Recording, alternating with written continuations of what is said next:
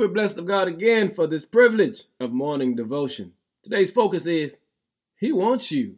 When you get a chance, read 1 Peter chapter 2, verse 9 says, But you are a chosen people, a royal priesthood, a holy nation, God's special possession, that you may declare the praise of Him who called you out of darkness into His wonderful light.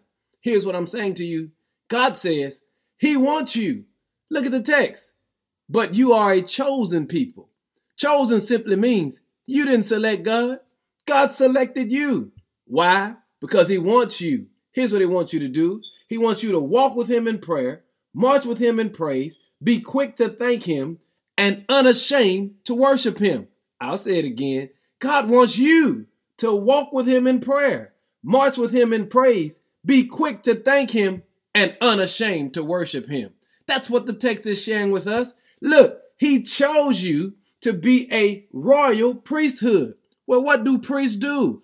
Priests carry out particular tasks for God. These are holy missions, holy assignments. They march to the beat of God's marching orders. That's what he's saying to you and I.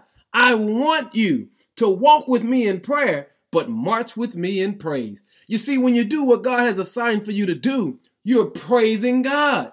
I need you to get this. He wants you to do what?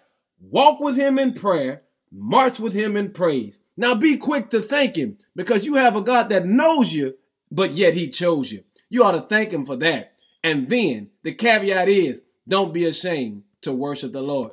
Can you worship him today? Why? Because he wants you. Be blessed in Jesus' name. Amen.